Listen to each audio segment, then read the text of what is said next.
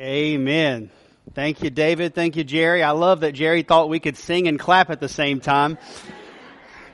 He should know better than that. Amen. Children, you are dismissed for Children's Church. Amen. Everyone else, go ahead and take your Bibles, and we're opening to Ephesians chapter 6. Ephesians chapter 6 this morning. We're going to pick up in verse 19. We're going to make our way through the end of the book as we talk about the church's relationship with those sent out. Now, as we come to the end of any New Testament book, any letter that Paul had written or anyone else had written, there's always this interesting end where Paul or any New Testament writer gives some sort of hello, how you doing, goodbye, good to be with you, love you so much, tell so-and-so hello, say hello to this person, these people with me greet you, this is where I'm going next, this is what I'm doing, this is how I'm going. And there's this interesting kind of dynamic at the end of these letters where we get a personal look at the personal plans of Paul, the personal communication between Paul and the churches that he's ministering to. And so as we look at the text this morning, as I begin to study through this and pray through this,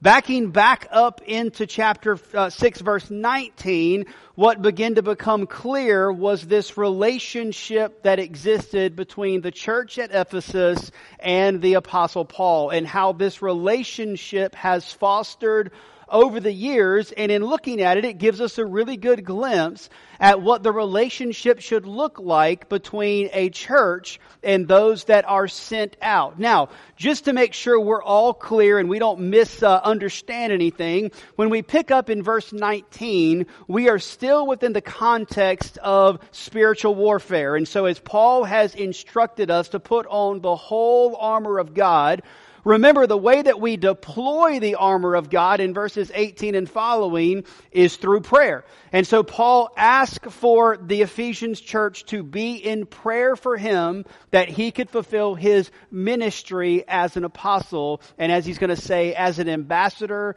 in chains. Because remember, Paul's writing this letter from prison. Paul is literally in chains as he's writing this letter to the church at Ephesus. And then when we pick up in verses 21 and following, we see that Paul then begins to express to the church why he has sent Tychicus to them was so that he could give them some kind of an update. And so again, what we have is this picture of the relationship between Paul and the church at Ephesus that we're going to look at this morning. So in the text, we're going to see two realities that should exist within the relationship of the church and those it has sent out or partnered with. So here's what we're going to do. We're going to pick up in Ephesians chapter 6, read verses 19 and following. We'll pray. I'll try to catch my breath after baptizing, and then we'll walk through the text together this morning. So in verse 18, back up with me to verse 18, Paul, after telling them to put on the full armor of God and explaining each part of the armor,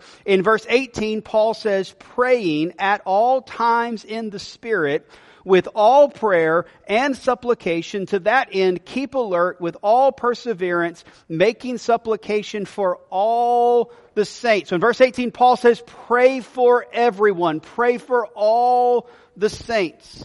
And then in verse 19, Paul gets personal.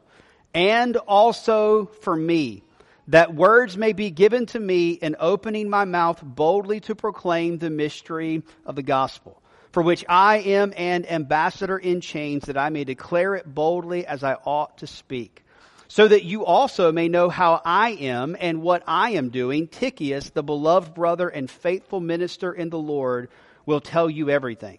I have sent him to you for this very purpose, that you may know how we are, and that he may encourage your hearts. Peace be to the brothers, and love with faith from God the Father and our Lord Jesus Christ. Grace be with all who love our Lord Jesus Christ with love incorruptible. Let's pray.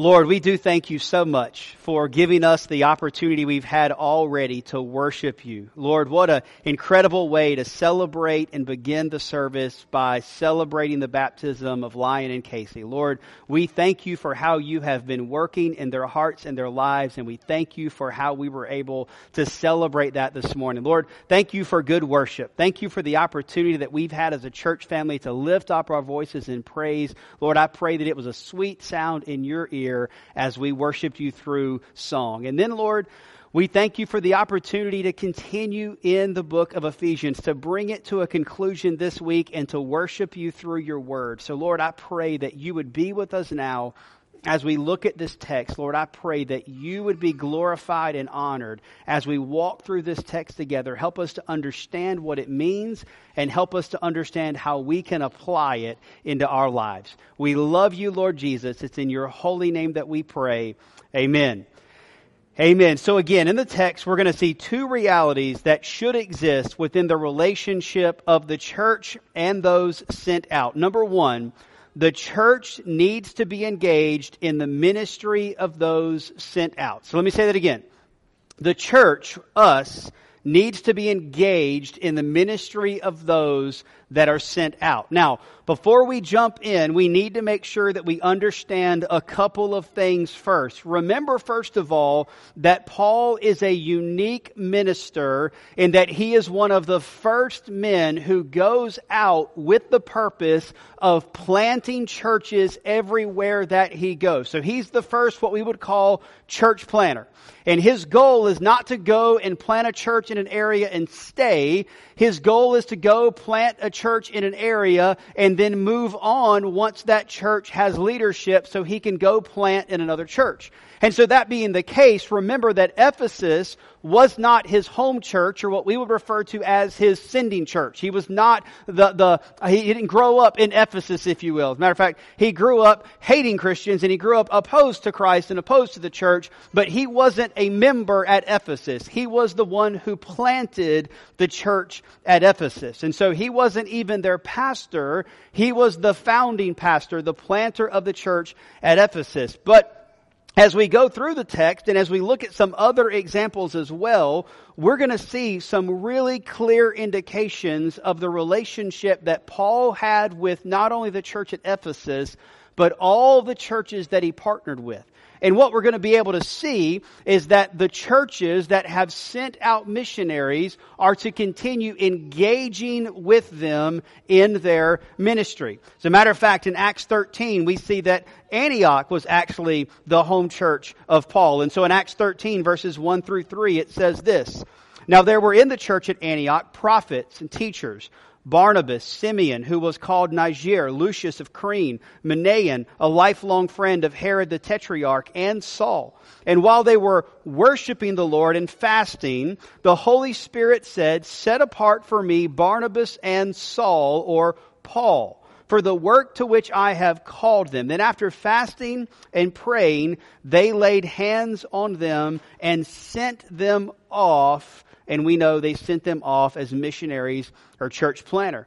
So as we look at this text, we're going to bring in some other examples as well. And we're going to see all that we can see in the New Testament for how a church should engage with those that it sent out. Now, one of the reasons I feel like this is something the Lord wants us to go through is the unique opportunity the Lord has given to us as a church. We have got three different missionaries that we've been able to partner with over the last several years. We've got Jamie and Joey, remember, who, for those of you who are new, Jamie used to be the associate pastor of this church 22 years ago, something like that, before y'all sent him off to the mission field where he is continuing to serve with him and his family as a missionary with the International Mission Board now for 20-something years. And so Jamie and Joey are those who have been sent off by this church to the mission field. We've also had the opportunity to partner with the Hockets, who are members at Hell's Chapel, who we have been able to love on, encourage, even provide a parsonage for them to stay in fundraising times, and now they've been sent off. We're not their home church, but we're partners of theirs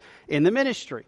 And then, of course, Corey and Ashley, who have been able to come and stay with us and even minister to us and encourage us while they were here in the parsonage. Now they're in Fayetteville. We've been partners with them for over 10 years now, some in Vermont 8 years, then 2 years they were here, and now in Fayetteville we're still loving on them, supporting them, and praying for them. And so what I have found is that we are unique in that we have relationships with missionaries that we continue in having those relationships. In other words, we don't send people off and forget about them. We send people to the mission field and we continue to love them. And what I found is that it wasn't too long ago I was having a conversation with a missionary. And as we were talking, and he heard of kind of some of the things we've been able to do. And again, I'll commend y'all because y'all have been fantastic. He began to get discouraged in his own home church. And he told me, he said, this just isn't the kind of support that I've gotten. He says, as a matter of fact, when we left our home church, we thought that they were going to support us. We thought they were going to pray for us. They were going to keep in touch with us. We thought they were going to even join us on the mission field and be a part of our work. He said, but the reality is we don't ever hear anything from them. We don't ever hear from them. We don't ever get people calling. We don't get prayer support. We feel isolated. We feel alone, and we feel as if we have very little support at all on the mission field. And as a pastor, that breaks my heart, because what a lot of people don't understand is that missionaries are not superhumans. They are not super Christians who don't need love and support. They are human beings just like we are. Amen? And they feel isolation and they have needs. They need a church home just like every other church member needs a church home. The only difference is they have been sent out under the leadership of God to take the gospel to places where the gospel is not yet known. And so, as I begin to read through this and study through this, the Lord began to lay this on my heart. And so I want us to look at this passage together. So look with me now in verse 19 as Paul begins to ask the Ephesians church to pray for him specifically so that he can fulfill his ministry. Paul says, I need your help. I need you to join me in praying for me. Notice what he says, and also for me, that words may be given to me in opening my mouth boldly to proclaim the mystery of the gospel. Now let me give you just a little bit of historical context. If you go back to Acts 19, you read of Paul's ministry in Ephesus. And what we find is that Paul had an incredibly fruitful ministry in Ephesus. He spent about 3 years in Ephesus until he was finally chased out of town by a riot. He then goes away for a month or two, swings back around to a neighboring city. He sends for the elders of the church at Ephesus to join him there. They have this great farewell goodbye party as Paul tells them goodbye through a lot of emotions because Paul is on his way to Rome as a prisoner. And as a matter of fact, in prison now in Rome is where Paul likely writes the letter to the church at Ephesus. And so as he remembers them, he's writing to them to encourage them to continue to minister to them. But he's writing this letter from prison. And what Paul is helping them understand is that before him lies some really incredible and unique opportunities for him to proclaim the gospel. Now you might be thinking, how in the world is Paul going to preach the gospel while he's in chains? Well, that's exactly what God had sovereignly done. Paul wanted to go to Rome. Paul wanted an audience with Caesar so that he could declare the gospel to Caesar and so that he could declare the gospel to the Romans.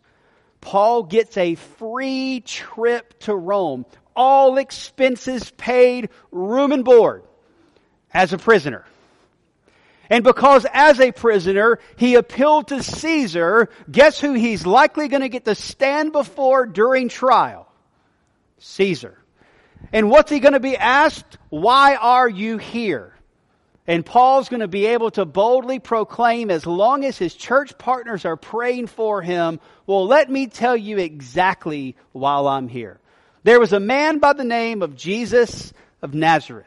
And in doing so, Paul is going to be able to boldly proclaim the gospel to those who are in prison, to the guards that he's shackled beside, to Caesar who he stands before. And what Paul is declaring is, I need you to pray for me. Opportunities abound. God has sent me here to fulfill the mission that God has on my life. And you, church at Ephesus, you are a part of that mission. And although you can't be here with me, although you're not in chains beside me, you're a part of the mission, and you're engaging in my ministry by lifting me up in prayer. Notice as well in verse 20, as Paul is trusting in the sovereignty of God, notice what he says. This is fascinating. Paul says, for which I am an ambassador in chains. Now, this is a contradiction of terms that's supposed to cause the audience to go, what? Because an ambassador, much like today, was a person of great respect that had been sent from one government to another government to represent someone far important than just the ambassador. Ambassadors were always treated with the utmost respect. And so to throw an ambassador in prison would have been an incredibly shocking and shameful thing that no ruler would have done. They would have had what we think of today as diplomatic immunity. So an ambassador in prison was a foreign concept. Paul says, I am an ambassador. I have been sent out by the King of Kings and the Lord of Lords. Amen?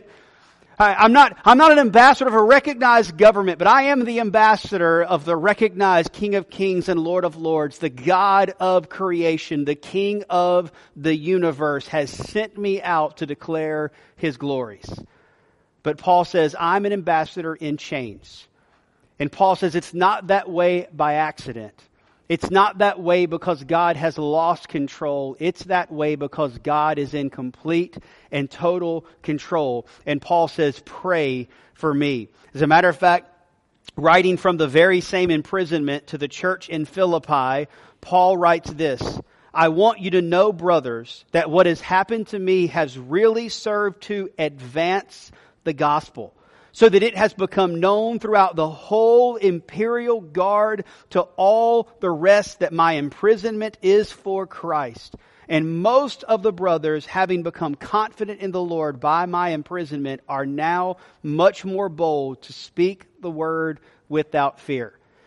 As a matter of fact, when he tells the Philippian church bye at the end of that letter, he says he sends greetings from the brothers in Christ that are a part of Caesar's household.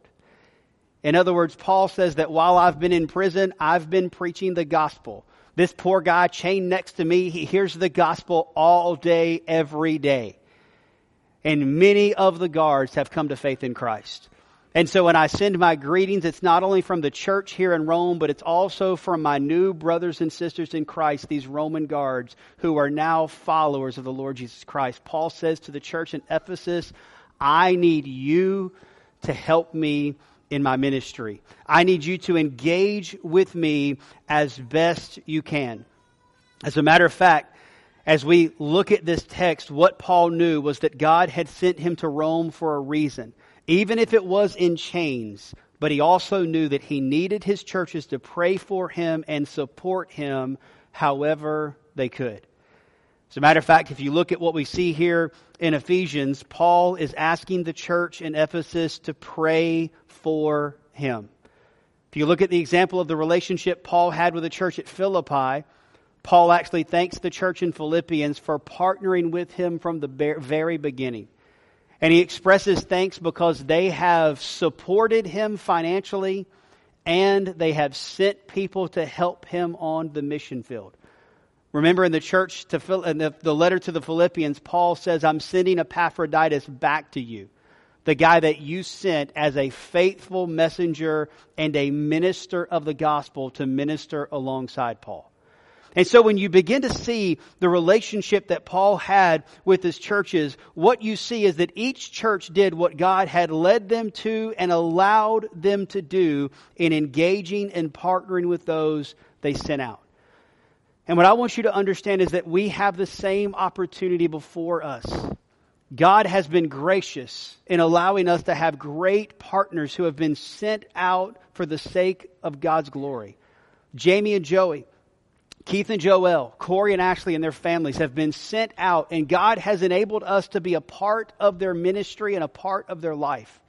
And I'm telling you, what they need is they need to know that there is a loving church family back here in North Carolina that cares about them, that is praying for them, and that is doing everything they can to engage with them in their ministry. And so I just want to encourage us to keep doing what we're doing, but I also want to encourage you to pray about and think about how you can do even more.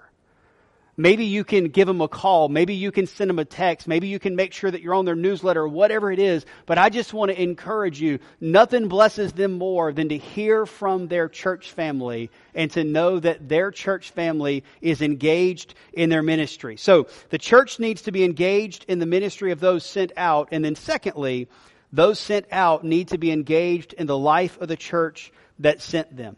As with all relationships, we see in verse 21 that the relationship between the church and those sent out is a two-way street. Look at what Paul says in verse 21.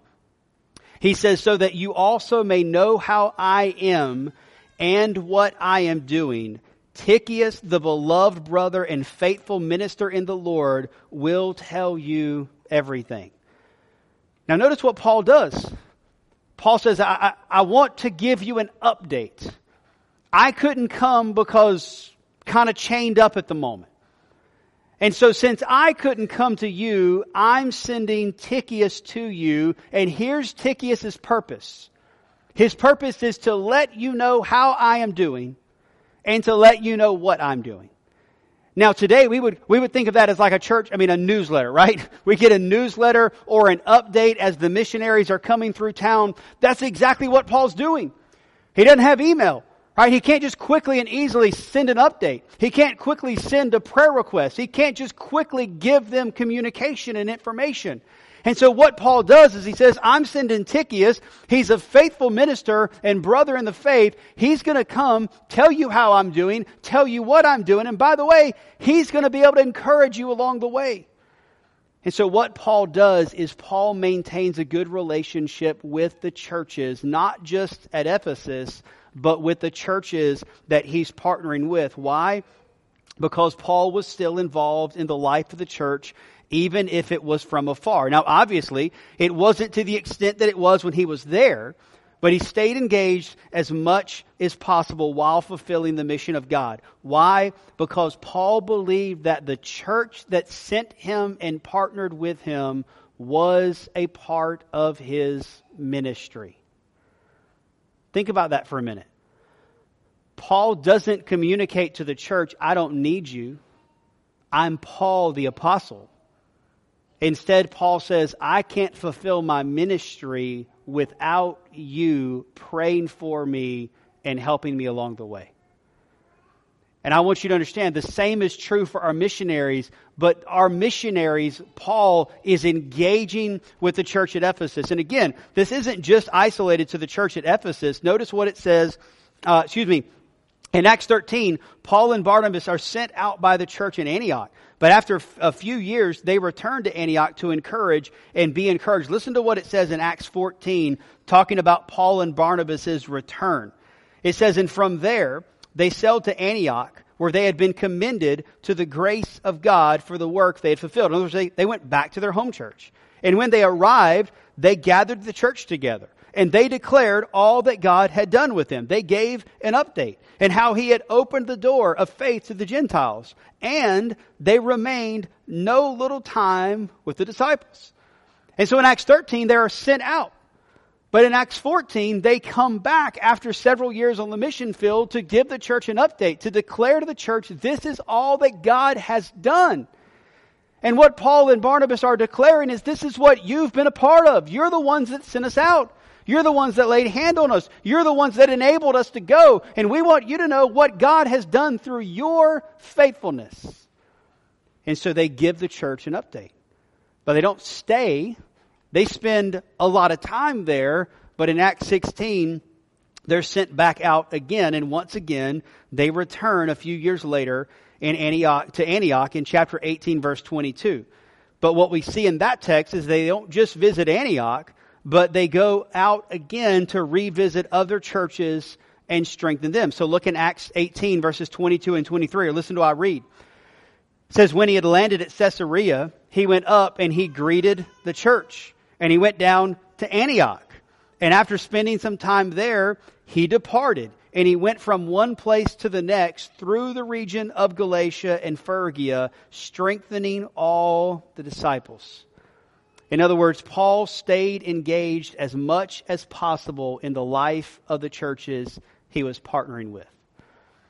Now, a couple of weeks ago, y'all allowed me to go to spend some time with Jamie, our missionary, while he was here in the States. And so I went to Dallas to a conference with him. And then after going to the conference, we went to Southwestern Seminary because his missions team was engaging with students there that were considering going to the mission field. And so I was talking with one of his teammates who's actually stationed at the IMB headquarters in Richmond, and his job as an IMB personnel is to get churches and missionaries to engage with one another and have relationships with one another. Here's what he said. He said, Will, so many of our missionaries don't have a church home that supports them and loves them, and they feel isolated on the field.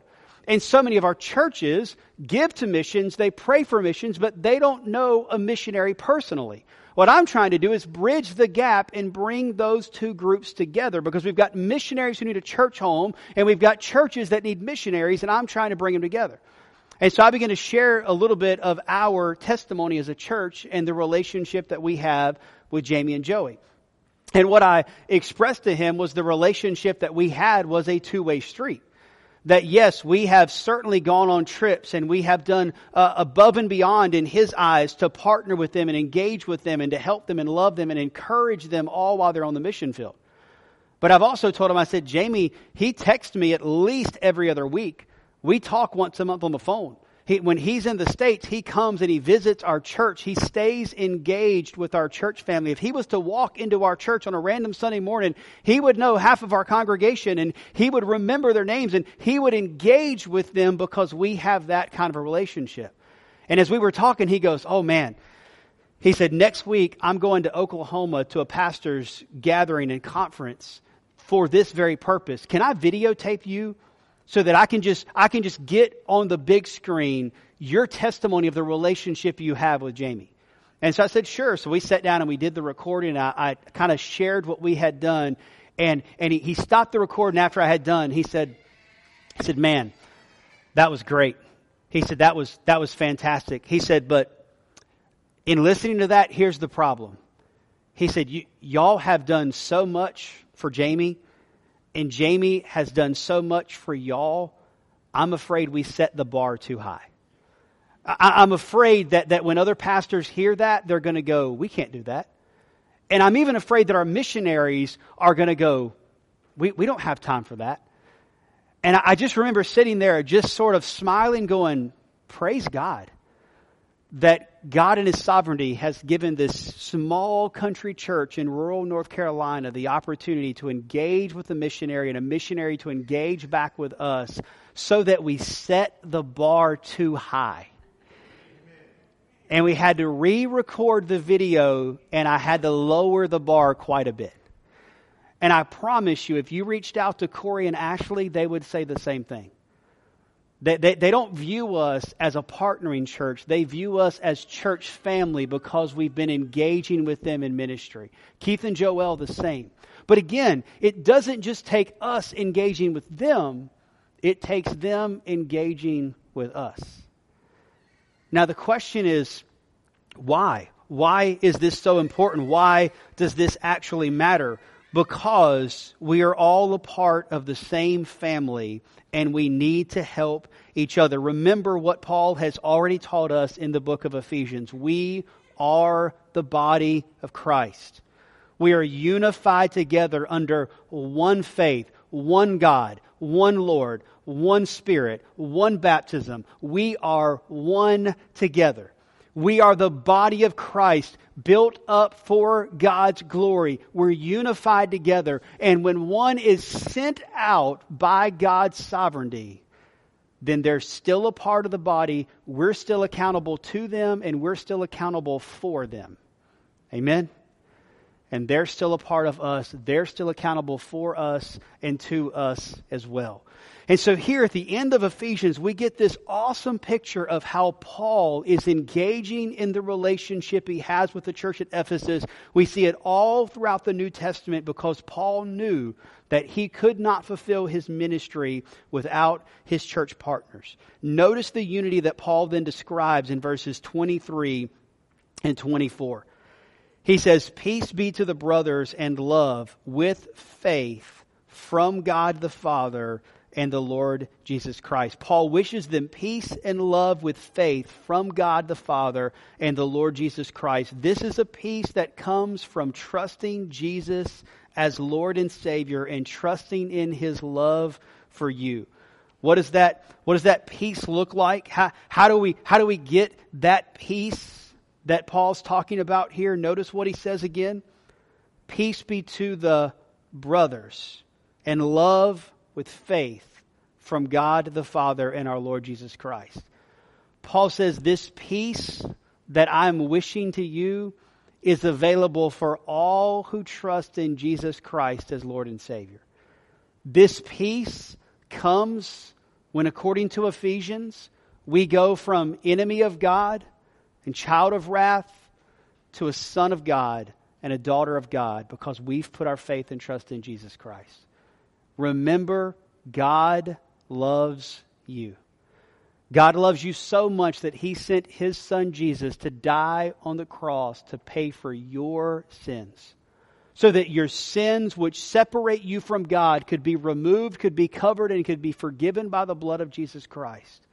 So that that barrier that exists between you and God could be removed forever. And so that you could put your faith and trust in Jesus Christ. And when you go from enemy to son, you experience the peace of God that comes only through faith in the Lord Jesus Christ. So if you're here this morning and you've never trusted Jesus Christ as your personal Lord and Savior, I want you to know how you can have peace with God. That peace comes only by trusting Jesus Christ as your Lord and Savior. And I believe that not only does God love you, and not only do I believe that God sent His Son to die for you, but I believe God loves you so much that if you're here this morning and you've never trusted Jesus as your Lord and Savior, I believe God will call you unto Himself. And so if you're here and you feel God speaking to you and calling you for salvation, then know that that is God calling out to you. That's proof that God loves you. That's proof that God wants a relationship with you. And what I would ask you to do is before you leave here today, say yes to God. If God is calling you, say yes to Him. And in just a few moments, as we stand to sing our hymn of invitation, I'll give you that opportunity where you can say yes to God. We're going to stand, we're going to sing in just a few moments, and as we do, if you do not know Jesus as your Lord and Savior, I want to invite you to come and just say, "Will, I want to give my life to Jesus," and I'll tell you everything that you need to know so that you can give your heart and life to Christ. You say, "But I got questions." That's fine. Come and see me after church.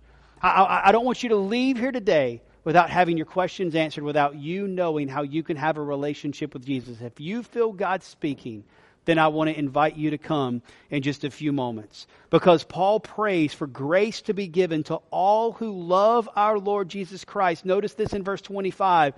With love that is incorruptible, pure, genuine love. If you're here today and you've never known the pure love of Christ, you've never loved Him with pure love in return, then today can be the day that you give your heart and life to Jesus Christ. Will you pray with me? With your heads bowed and your eyes closed, let me first just ask, do you know Jesus Christ as your personal Lord and Savior? If you're here today and you've never trusted Jesus as Lord and Savior, and you feel God speaking to you, then today can be the day that you give your life to Jesus. In just a few moments, as we stand, you come forward and just say, "Will, I want to give my life to Jesus," and I'll tell you everything that you need to know so you can give your life to Christ. Again, you have questions, come see me afterwards, but do not leave here today until you've said yes to God. Believers, let me ask you, what can we do individually And what can we do as a church family to better support those whom we have sent out? We can pray for them. We can go on trips with them. We can engage in their ministry. And so let's look for opportunities both individually and corporately as to how we can engage with those who've been sent out. Well, you may be here today and the Lord is leading you to make this your church home. If that's the case, and when we stand to sing, you come. You may be here today and after watching Lion and Casey be baptized, you know that you've never followed the Lord in believers' baptism. And maybe the Lord has laid upon your heart that you need to follow him in believers' baptism. You've been saved. You've given your life to Christ. You've just never followed through with baptism. Whatever and however the Lord is leading, you come. The altar is open. You come as the Lord leads. Lord, we love you. We thank you and we praise you again for all that you are doing in our hearts and in our midst. Lord, we pray for your will to be done in us and through us today. It's in your holy name that we pray. Amen.